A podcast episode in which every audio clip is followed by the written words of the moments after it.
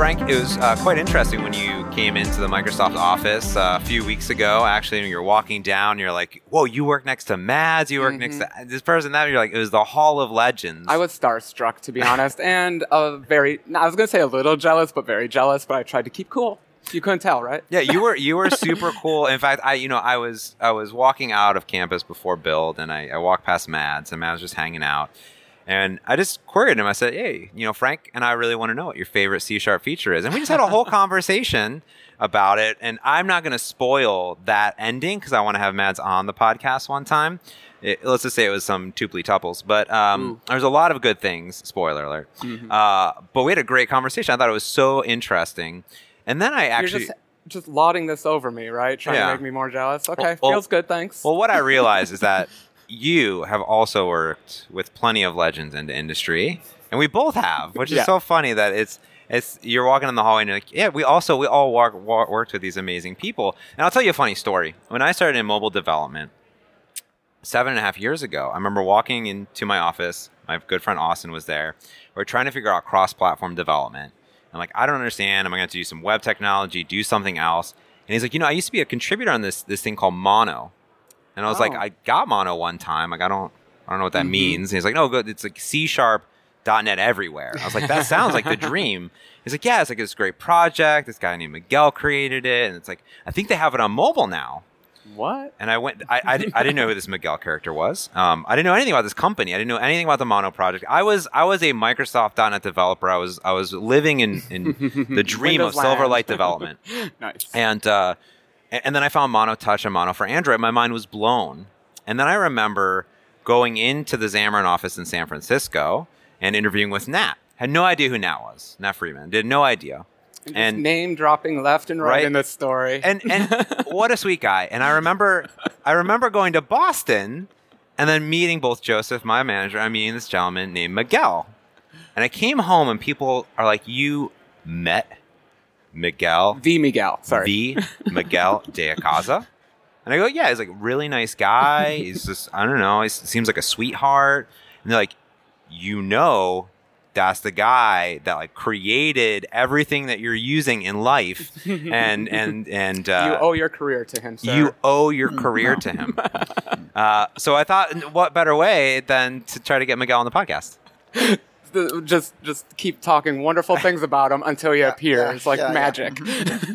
now I don't, I don't want to do too big of an introduction besides that, but you know Miguel de Casanelli, you know, helped create uh, Mono, the GNOME desktop, uh, Ximian, worked at Novell, on the Xamarin, now a distinguished engineer. Wow. Is that correct? Distinguished Yeah, it's engineer? title inflation. Title inflation. Title Oh, inflation. Yes, yes, yes, yes, yes, yes. Uh, here at Microsoft, Miguel. But I think that I am actually a fan of both of you folks. Ooh, Ooh, what? how? Why? Yeah, what did in we particular, do? I think that Frank, every time that he has an idea, every weekend, he comes with a new, new industry-changing project, and I'm like, all right, well, I'm, I'm, I mean, at this point, I just should have the uh, the what is new in Frank Krueger's uh, uh, in Frank Krueger's universe talk at Build. Do you Well- follow Frank on GitHub? You know, you can follow people. No. That's how I get notifications of what Frank's doing at midnight. oh, Frank, what are you doing? What's this new repo? Oh and, and I'll, no, I'll I text don't. him. I don't. You know, the problem is that uh, I don't know how to use notifications properly, and there, there are just too many. yeah. The problem is when you start using GitHub, you start starring stuff left and right. Yeah, yeah. And then uh, and then you forget. Anyways, Well, the truth is, I'm really just trying to impress you. I'm like, what Oh. would Miguel think of this? Oh, really? Yeah. Hmm. Would he right. smile or well, not? So everything that, you do, everything that you do is like people have an immediate application for that right It was like, oh my god, finally somebody that knows what to, somebody that can that can uh, you know uh, put the puzzle together. Oh, I appreciate that comment. But uh, I first met you. You were uh, impressing me. I was at Language.net, an old small Microsoft conference. Wow. Yeah, I remember ago. that. And I think I just went to the first one. And I was at the first one and saw Okay. you there, maybe Ah. 2005 ish. And you were showing a SUSE Linux. Did, did I say that right? SUSE- okay. Yeah. Uh, you were switching desktops. I'd never seen switching Oh, the cube. desktops. The cube. Oh, the cube. You oh, had yes, the cube the cube. happening. Yes, yes, yes, yes. and yes. you were also showing a Second Life demo where um, people were doing amazing things with the Mono engine. Yeah, that, but that was uh, Jim Purbrick. Jim Oh, Purbrick from did the Second. Life did the demo, and Uh, they were using mono talk. inside. Of Yeah, Second, Second Life Oh. used to. Uh, yeah, Second Life used a very creative uh, uh, system where essentially it was a big network, and they run simulations, and they tie the worlds to computers. So, uh, so every computer would be in charge of simulating, I don't know, uh, ten square miles or something. I don't know, some number of, of uh, you know, some some area, and you could run little code. So as you walk from universe to universe, um, you know, as you run in the, in this world, it would run some code, and that's what implemented the effect. But what was interesting is that as you cross boundaries in this world, physically your code had to move from one machine to another. Uh, So the way that Second Life worked is that they used to sell you uh, real estate, and real estate really was computers running this stuff. And the innovation from uh, from Second Life in the space is that they took .NET code and they instrumented it so that they could snapshot the state of an app. Right. So at any point they could say this program serialize yourself, and the way that they did it is that they had these uh, these these checkpoints, and then each frame could unwind itself and save all of their local variables and state, put in a database, and then regenerate it on the other end. So that was the innovation of Second Life. It was such an epiphany for me because I'd worked with .NET before, but I didn't really have a grasp of open source, and the thought that you could modify a runtime to me was just it, it wasn't Yeah, yeah, it was- it was an option at the point. So when I saw that, I was like, okay, I need to look into this mono thing. Yeah, yeah. It was, uh, so that was Jim. It's an, he's an amazing speaker. yeah. I love Jim Purbrick. Yeah, he's now at Facebook doing God knows what. He must be doing something. something impressive. They're always doing impressive. I think things he's doing over a. VM actually. He, uh, he might be Ah. working on HipHop VM. I've heard of that. Might be yeah. work- He works out of uh, the UK. Mm-hmm. He works out of the UK. as .NET grew and evolved, and, and Xamarin grew and evolved, and Microsoft grew and evolved, Yeah. it seems like it's truly now on every single platform. Mm-hmm. Uh, I mean, when you go out and you're looking at the future of .NET and C Sharp, like what do you see? Like, what is the next jump, and what's the next? Well, first off, I, I think uh, I mean there's a new there's a couple of new uh, worlds that we're venturing into, uh, in particular with WebAssembly. We should come back to that in a second. Yeah, But what is still very impressive is uh, while we don't, you know, what it's no longer making the headlines. Uh, the mobile growth continues to be astonishing. Just preparing for my talk yesterday, I was looking for some statistics that I could share with people, and I didn't share them all because there's a, a ton of these. But uh, I think that the mobile, I mean, it almost doubled in the last year the number of uh, of application downloads and uh, and and you know the volume of iOS devices that are being sold. There was a rumor recently Apple is doing bad. It turns out it was one of their the, the biggest success. But uh, you know it's another uh, uh, home run. But the same thing is happening with Google uh, with Android uh, across the board, and it's not just the Google devices. It's it's exploding in China. It's exploding in uh, in Asia. Exploding in Latin America. So it is still mobile is still a place where. Where hey the market is growing very fast i was also impressed just by the sheer amount of apps that people purchased uh, on a single night so there, apple saw 300 million dollars just on new year's eve and it's and they're all just countdown apps, huh? I don't know what. It, well, that's what, maybe that's what it is. But uh, they sold a billion dollars between uh, between billion Amazing. dollars of revenue in the last uh, six days of the year. That's crazy. and then they packed that. And it was just people on vacation right? So they had nothing to do. So they downloaded apps like crazy. And they, i guess you're visiting family. Oh, and, good and there's point. enough uh, and there's enough uh, you know a roasted turkey uh, or whatever turkey whatever way you do a turkey or whatever your culture does uh, that people download it up like crazy. And Yeah. uh, so i so, so you know our my day-to-day job with, with james is just how do we make uh, uh, you know applications are getting more complex are getting more interesting the ui is getting you know the, the ui space continues to be heating up. Uh, synchronization across devices uh, you know keeping your state across all these things. So there's a lot of work still happening in that area and i, I just want to make sure that uh, that our .NET developers continue to have all the tools that they need for uh, for being successful across the board. So you know, it might not be the headline. AI, I think, takes a headline now, but uh, I mean, the growth is still. I mean, it's much bigger than anything we did before. I mean, uh, I mean, the amount of users and the amount of apps that are being built is uh, is just much larger than everything that we witnessed during the Xamarin years, where we were m- completely mobile focused. So, anyways, uh, now, uh, but I think that now there's this tasty thing in the air, right? WebAssembly, and uh, Yeah, we- we can you give an overview of, of how assembly works and what it is? Yeah, so WebAssembly. So essentially, for many years, people have built uh, web applications uh, used to run on a remote server, and you had a dumb client that would display the content. And over time, they added capabilities to the client in the forms of JavaScript, and this has evolved and kind of taken on a life of its own uh, to improve the user experience on the client. And this has been great, but uh, but essentially, it's a whole new universe of Java's JavaScript. Uh, all the code had to be rewritten for this universe, and uh, yeah, and you know that, that has worked great. But for many years, people have tried to run code written in different languages, either for performance or for porting code or bringing code over. Um, and uh, and Google did something very interesting a few years ago called, um, I mean, Microsoft did Silverlight Yeah. years ago, Mm-hmm. uh, and then Google sort of pushed, uh, forced the issue when they introduced native client. Mm, native client. I didn't know about that one. What The native client was a was a compiler, was a VM that relied on verifiable x86 code. Ah. Interesting. Okay. Yeah, so they made x86 verifiable. Huh. So they you could compile any C or C++ code into this verifiable. I didn't even know that was possible. I thought the instruction set was so big. Yes, and- and they forced and they forced it, it limited the number of instructions. Ah, it limited ha, what you the instruction could do. So Gotcha. a verifier would ensure that that was right, and then would execute your code. But it would be running effectively. It's like um, imagine that you compile native code with a couple of uh, things that slow it down, but at least make sure that it's safe. So you were running very close to native speed.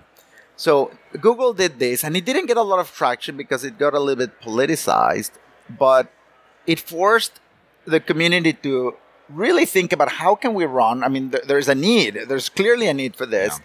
So Mozilla tried this uh, this daring hack called ASM.js. I remember that one. I Yeah. remember reading that spec. Put a plus sign in front of this to make it a number. You're only Yeah, allowed yeah, to. yeah, yeah, yeah. Could you even branch? I can't remember. Yes, you could. You can. Of course, you can branch. Uh, You have to but essentially, it was a subset of JavaScript that uh, you essentially told the, the JavaScript VM, "Hey, I promise that I'm going to follow a set of rules in this piece of code, and if I don't, throw it away."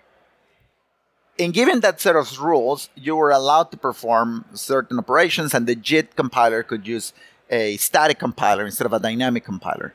Right, so it would deal. It would it would assume that certain things were statically typed as opposed to dynamically typed, uh, and it got very good performance. And there was a you know there was a whole debate about whether this is a good way of doing it or there are better ways of doing it, and there are strong arguments that you only need to secure the parser once, and binaries are you know, the, Phew. the usual Security arguments are hard. I, I can't believe any of that got resolved, to be honest. Well, it, it didn't, but it's interesting that the same people that were pushing against the binary file format eventually came to to realize that uh, parsing megabytes of JavaScript was just It's not going to work. Yeah. so WebAssembly is essentially a binary file format intended to be jitted by a safe compiler. Right? So they said, all right, ASM.js, it proved its point. Native client proved that it can that there's a desire. now we kind of need to turn into real things. So WebAssembly essentially is running a separate VM inside your browser. Yeah. Right? So just like you have the Ah. JavaScript VM, now you have the WebAssembly VM side by side. That was the most shocking thing to me. I was like, okay, I can finally run code in here, but then I realized, oh, you put me in a sandbox, and now Yeah. I need to get myself out of the sandbox. yeah, you're still in a sandbox. Uh, but the nice thing is that WebAssembly is low level enough that you can that you can target it from a wide variety of compilers. So the vision was there, and the problem was, unless everybody adopts it, it's going to suffer the same way that the native client did Okay. or Silverlight. If it's not widely adopted, it's dead. So WebAssembly has been going for a couple of years now, and and this year uh, it, it was it was adopted uh, by Edge, it was adopted by Chrome, it was adopted by Safari, and the re- uh, well Safari came later, and uh, and Firefox, and we were all waiting essentially on Apple because if Apple didn't support this, this thing was dead in the water. Yeah. For me, it was iOS. If it doesn't Yes, make it to if iOS, it doesn't work to iOS, it's mm-hmm. it, you might as well be dead. Yeah, and you really need that global adoption not only on the desktop but on the mobile client Mobile. side too. Yes. And and you're right. It's if it's not everywhere, Right. then it might as well not be anywhere. well, it's not the web then. Yes. it's not the, whole point of web, and that's the yes, goal. Yeah. exactly. Yeah. So it is still you're still running in the web, and mm-hmm. you st- and you only have access to web APIs, mm-hmm. and you're well, but you can now run code written in other languages. So. Of course, we being .NET fans, we said we're going to put .NET in there. so, and we did. We did that. And we did it. And, and the good news is, it's just not a .NET. It's not only a .NET technology. Uh, other compiler authors are also targeting. So you'll see Rust code running there. Yeah. You'll see Go running there. uh, C and C++ already run there. So I am honestly very excited because it's a sandboxed environment uh, that lets you run old code, Yeah. old fine-tune debug, uh, you know, bug-free code in there, as opposed to trying Yeah. to rewrite everything in a slow language. Um, Can we rewind and talk a little bit about how Mono got involved with it? Was that an idea from someone on the team? Was that so what happened was a few years ago, Apple introduced this thing called the Apple Watch. Mm, yeah, I love it. And, Heard of uh, it? Heard of it? And what happened with the Apple Watch is that Apple, for the first time, said, "Hey, uh, this thing runs the ARM instruction set, but we're not gonna. Don't send us your ARM Oh, native no. code. Yeah. Send us this thing called bitcode, oh gosh, yeah. which is a uh, higher level description of this. And I have a theory, and my theory is that they knew, they put a cheap version of the ARM processor, and they knew they could put a better one. Um, but if you gave them ARM code, Hmm. they would never be able to upgrade your code. That's what they wanted to do is Ah. retarget it. Yeah, so my thought was they're going to upgrade the CPU in this thing one day, and they need to be able to recompile for the better features of the CPU as they come along. That was my guess. I mean, Yeah. uh, so they require people to do bitcode, and, and Mono was just not ready for this. Mono generates native code, doesn't generate bitcode. Mm-hmm, Um, I, I mean, it generates bitcode as an intermediate thing, but there's all this extra native code glue that we had to do. I so see.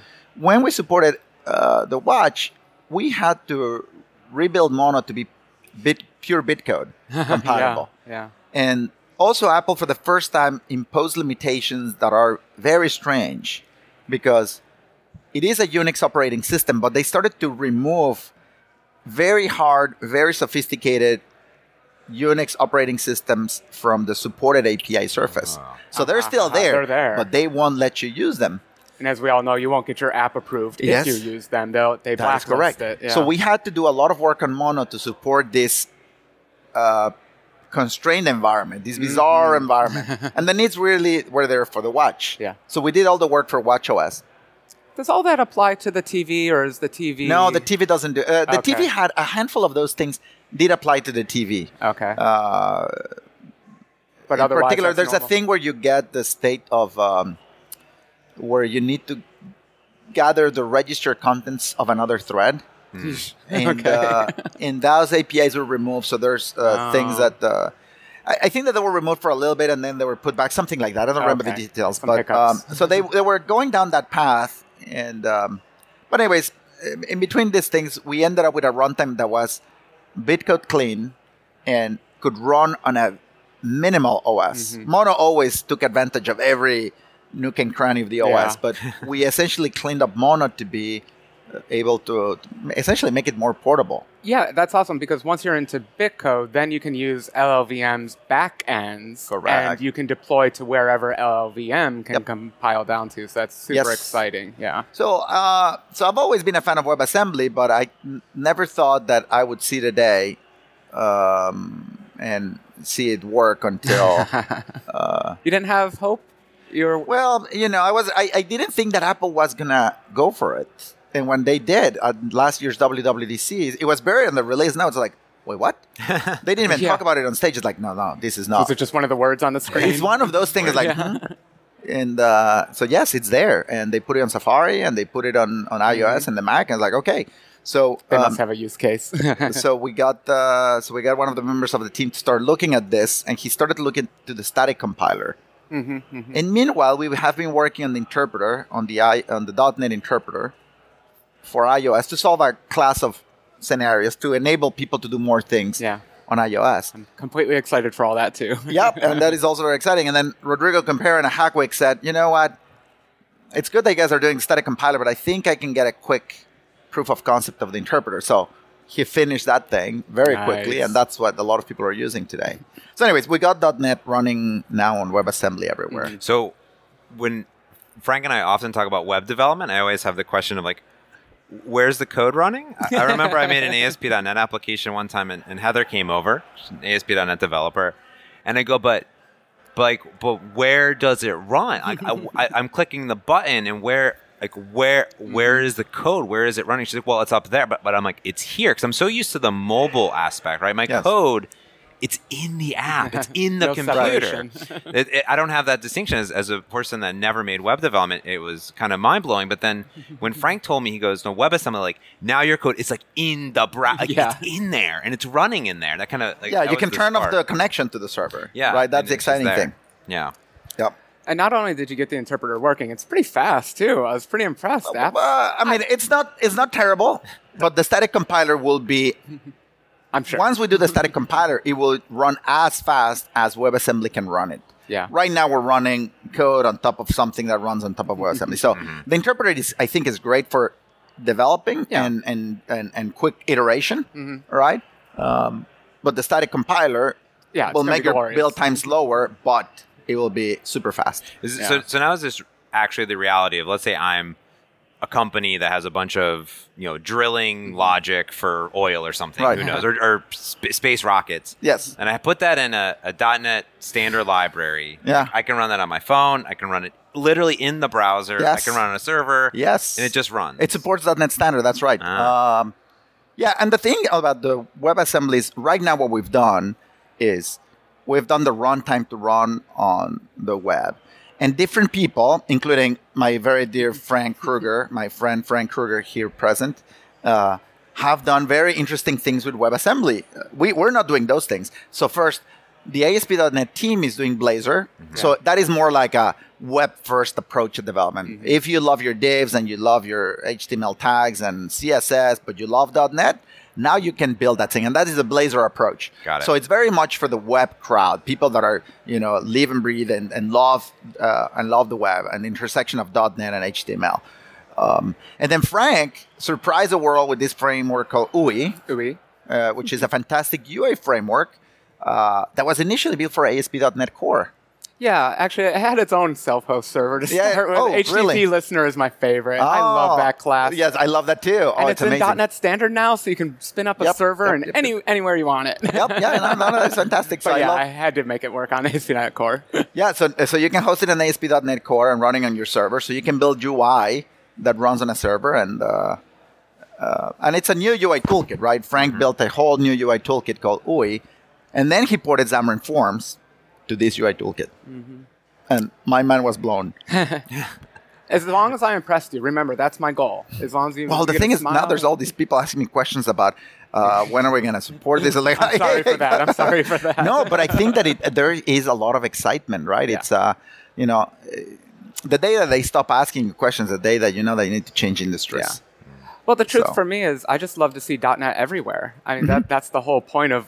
I, I feel like a lot of the endeavors, the mono thing, is just if you have a computation device, we should be able to get mono on there. No, And- absolutely.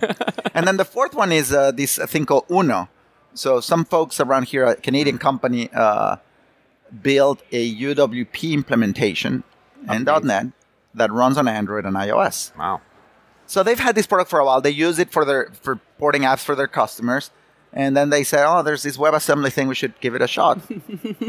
so they have UWP running on the browser uh, with WebAssembly, and uh, that's an amazing. and it's like Silverlight is back, Yeah, but without plugins. with no plugins. No plugins. Yeah, no. It's just Yeah. it just runs natively. So I think that's the important thing to really get across is uh, is that it's not Silverlight. There's no additional plugin. Right. Just it's it's supported in the browser. Like it just it's Yes, there. there are no plugins. no it's plugins. amazing. Yeah. So I love a non-plugin. And I think that's why we weren't yeah. sure if Apple would support it because it did have that flash feel Feel to, to it, it. maybe a little in the beginning. but it's no longer. It's I mean, not, it's not, If though. you're on the web browser, uh, there's you know, It- yeah, that's what we we all Right. said. You know what? Maybe they won't go for it. Right, But it, I I think it's the right thing for all. I mean, the way that I, I like to think about this is.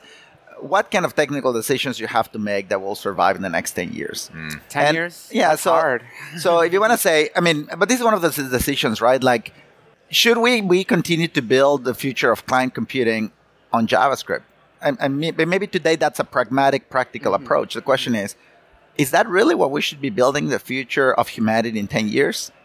And you know, the answer is, uh, or the downsides of a monoculture. Like we're not trying different things, and you're Right. getting stuck into a rut. So I think that WebAssembly is a great choice because it will gi- give great diversity to client programming. So we like the model or the deployment model, um, but also it opens the door to all these third-party languages. And we'll we'll run Python and we'll run Perl and we'll run anything, and you will run it on the browser, right? One of the things that uh, that we that we did is you know.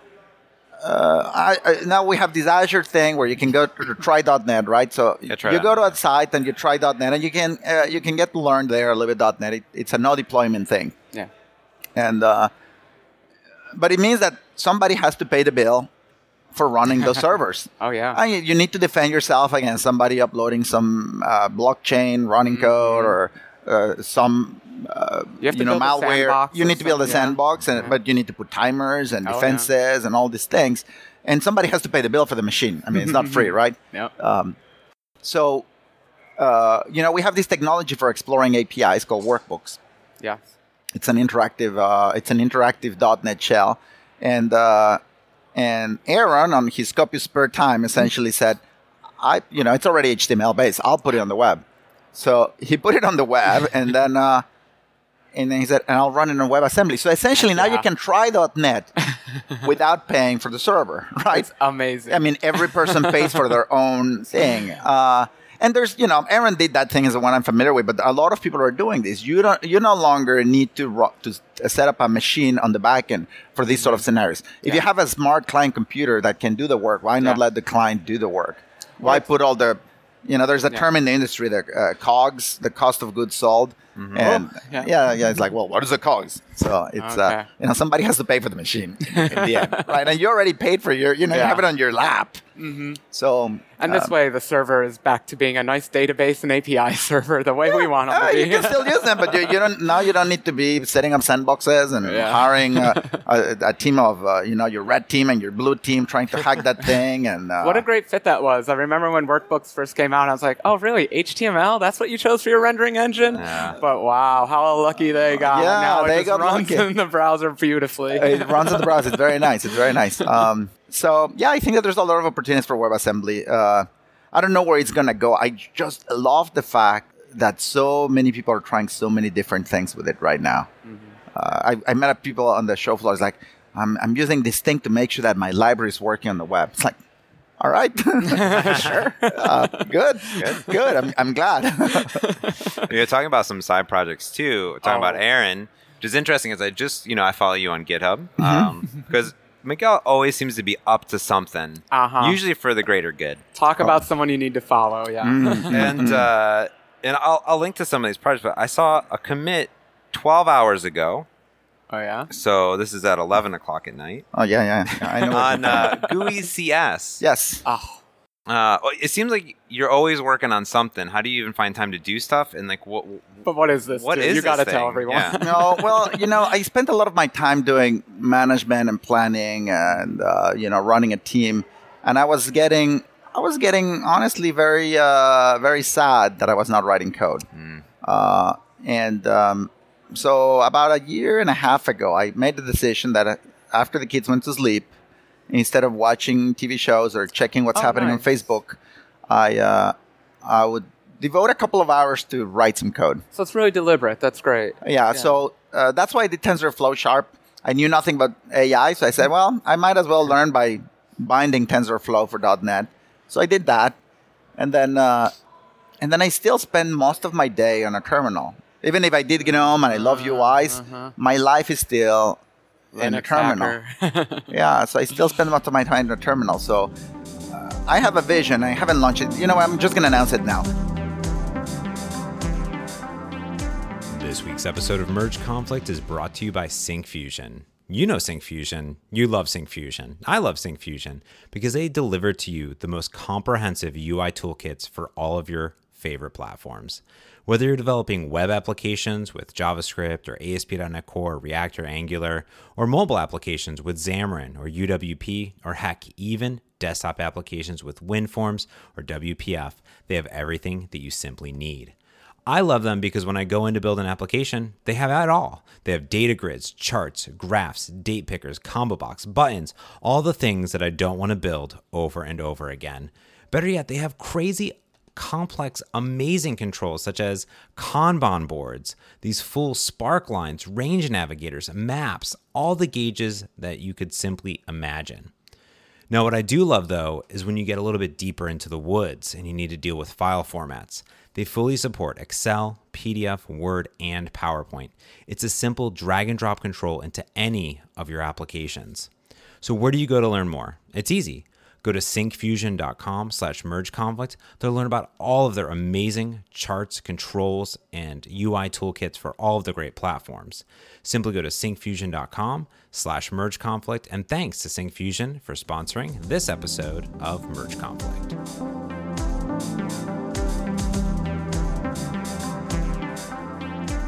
But my vision is I want to launch a website called Console Sharp. Okay, tell us more. So it's all about making sure that .NET developers can build great uh, apps for the console. Okay, Okay, yeah, yeah, okay, yeah. yeah. and it has yeah. four pillars, right? Wow. Okay. So I've been working on this secretly I- and getting. sounds like it. Yeah, it has four pillars. Four pillars. The first one, and you may know about this, is mono.options. Mono.option. This is the command line parser. Yeah, that Okay. that only parses arguments to the library. That's all it does. Okay, yeah. And and I've been working with John Pryor in our spare time to make sure that uh, that you can do nested commands. So you can do things like, let's say that you you build a command, the, the Frankinator, right? Oh, yes. So Frankinator add resource, or Frankinator remove resource, or Frankinator list. Uh, targets, you know, so you know, you know how you have these nested commands that people do like with Docker and Git. Yeah. So we now support So that. Cool, 'cause that's- multiple that's nested so in things. vogue. and I'm working on the code completion piece so that you on the shell you get always get a command line shell and then you you tap complete, right? So uh, so that's the first pillar and it's uh, it's gorgeous and I love it. So that's mono options. The second one is the line editor. So once you launch an interactive console app, you want to have arrow keys that work and up and down Yeah. and search and Yeah. history and all that stuff. So that's my line editor library. So pillar number two. Okay. pillar number three. You actually want GUI applications in the console. Ah, turns out. So I built a UI toolkit for console apps. Uh, it has a Linux driver and Mac driver and a Windows driver, and uh, you know I got views. It it it it borrows a lot of concepts from iOS. Okay. So the view model, the rectangle, the layout system, uh, the responder system. That's awesome. So the nested view, so any view can contain nested views and you know all that stuff. And I think the uh, and the one thing that I'm very proud of is the layout system because it's, it's new and iOS is, is you know has this uh, this very complicated system. So I, I didn't want something too complicated. Yeah. I wanted something easy. So I came up with a, a system that both keeps the frame from iOS, but you can say I want absolute position with the frame, or I want this um, this descriptive this Okay. descriptive layout system which uh, it's based on two types dimension and position Okay. I saw this dimension class. It was interesting. Yeah. Is it proportional? it What can be proportional Okay. it can be anchored it can be it can fill it can Oh. center so you describe what you want this thing to do or it can be relative to other elements. So it Oh borrows some elements from ios. It borrows some elements from ios but it doesn't uh, keep the complexity of the constraint system Okay. Um, but it still does a topological sort to make sure that the that the oh, of course. Topological sort of the GUI. I know that because I had to Google how to implement it. It it's a, it looks like I bet I could just look right through the list. How hard could this be? And then it's like, uh, actually, so I, I googled like, oh, this is there's a little bit more smarts here than I thought. so is that a constraint system? Is that why you have No, it's not a that? constraint Okay. system. No, it's just that you need to make sure that if A depends on B, that you do it in yeah order. that you first okay. do the first one yeah. right um. so i have to interject and say yes. this gives you that beautiful blue that shade of blue that yes. we're all used to mm-hmm. from the early dos days yeah yeah yeah ah. uh, where did you get that where was your first it's experience? from norton commander it's the sorry norton commander it's the colors of norton commander i love the norton commander i still so use retro. it every day i every, use Midnight Commander every day you know when you go into some banks and you're yes. like, you, you, you do that little thing where you peek around and you're like that looks like it's from the 70s Yeah. I feel real so, cool. Is it some cool? Anyways, I think that the future is driven by consoles because oh, we're gosh. all we're all SSHing into a machine, right? Now that everybody's Kuberneting their it's thing. True. It's I'm true. amazed. Web developers spend all their time in the console. It seems they're using Tmux. They've got eight billion different windows. It's crazy. So I'm here to give them love. Yeah. But the fourth pillar. Fourth the fourth pillar. pillar. Oh, yeah. The fourth pillar is Mono supports this thing called uh, single uh, unit deployment. Hmm. So you take your library with all kinds of .NET, uh, you know, DLLs and, and, and, a bag of, uh, you know, of, of garbage, and it puts it in a single binary. single executable, no pay, no payloads, just one binary.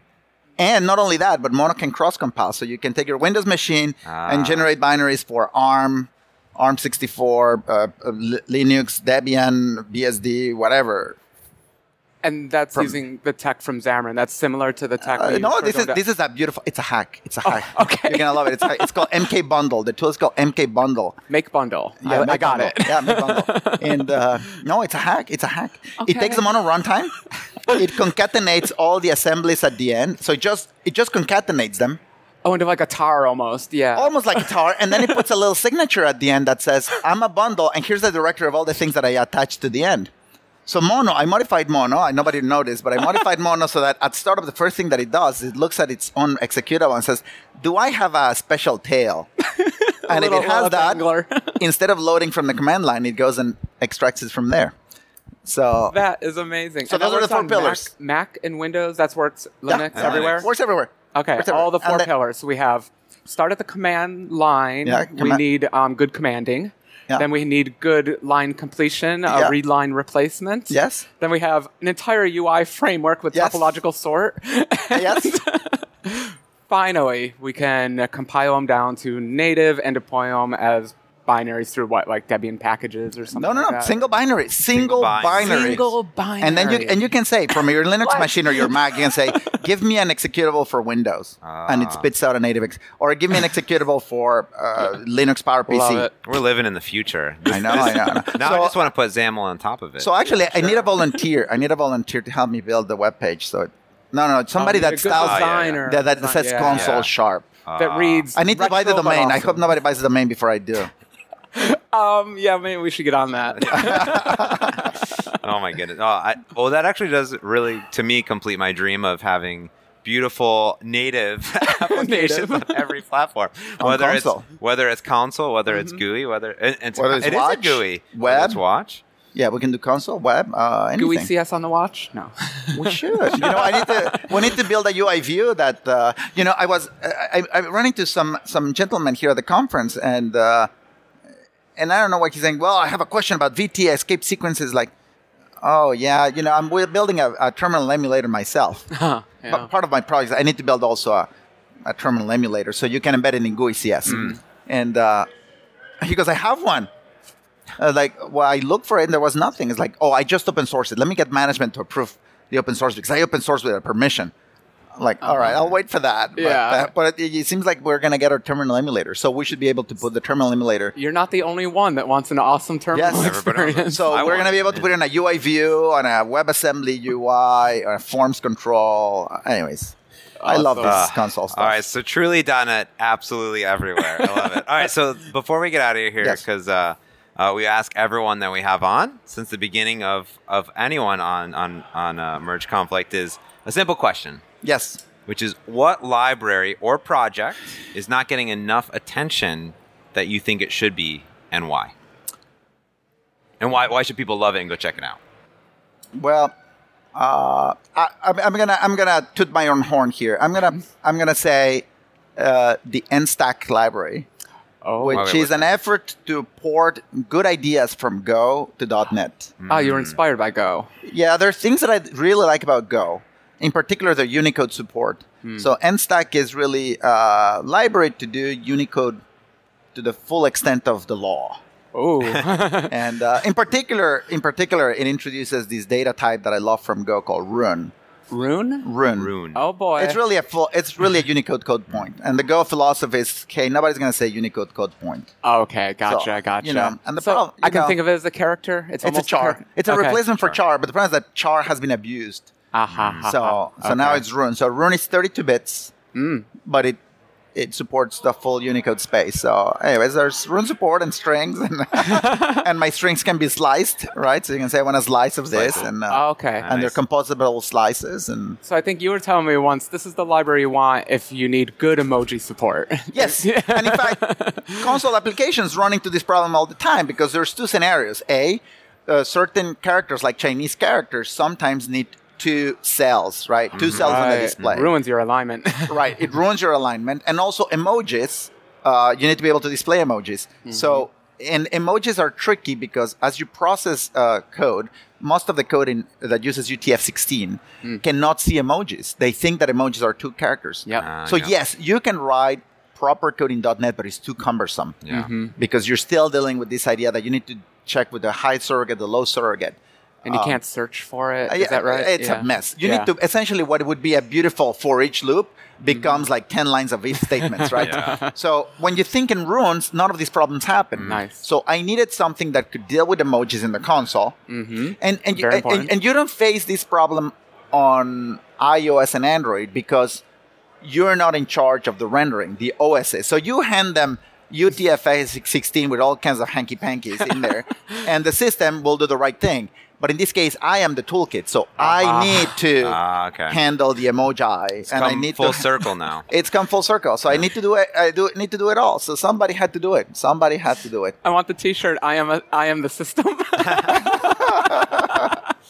my Goodness. All right. Well, That's so awesome. that's it. That's it. All right. Well, Miguel, this has been absolutely as delightful as I thought it was going to be. we try to talk amazing. about you on every episode. Episode. So We it's have a really Miguel awesome bell. to have you. Oh, really? We have a actually Miguel bell whenever we recording. mention your name. Yeah. So thank you so much for coming on. Oh, thank you for having me, Yeah. folks. I would love, uh, I- and I, I subscribe to your podcast as you saw my uh, my screenshot. Yeah. Thank well, you very saw the notification. In fact, there was a notification that came in, and, and James was sitting next to me, uh, and it was uh, a notification from Mocast, my Oh. favorite. Oh, there it is. It's still there. Look at that. I heard you're nice. That's right. Democracy now. Yeah. Well, it was also there Oh, was God, also yeah. a merge, and merge uh, conflict. And merge conflict. There was, uh, there was also a merge. Uh, oh, there it is. My merge conflict episode is also there. Boom. Fantastic. And this one will be up soon. Too. It'll be up soon. Yeah. Well, All I mean, it'll be there. Yeah. All right. Well, Miguel, thank you again for coming on. Thank you. Um, Frank, I love it. I We love- could do this forever. lives. Let's Yes. just have me go on every week. well, thanks everyone for tuning in. I'll put all the links to every single thing that Miguel mentioned in this episode. Somehow I will find every single thing on the internet. You can, of course, find me on the internet at James Montemagno. Frank is at praeclarum. The show is at Merge Conflict FM. You can also go to mergeconflict.fm. You can leave feedback right on this show or send us an email. We would love if you subscribe, share with your friends. I'm sure Miguel will be sharing all the time uh, to everybody when this episode comes out. So follow all of us on the Twitters. Until next time, this has been another episode of Merge Conflict. I'm James Montemagno. and I'm Frank Krueger. Thanks for listening. Peace.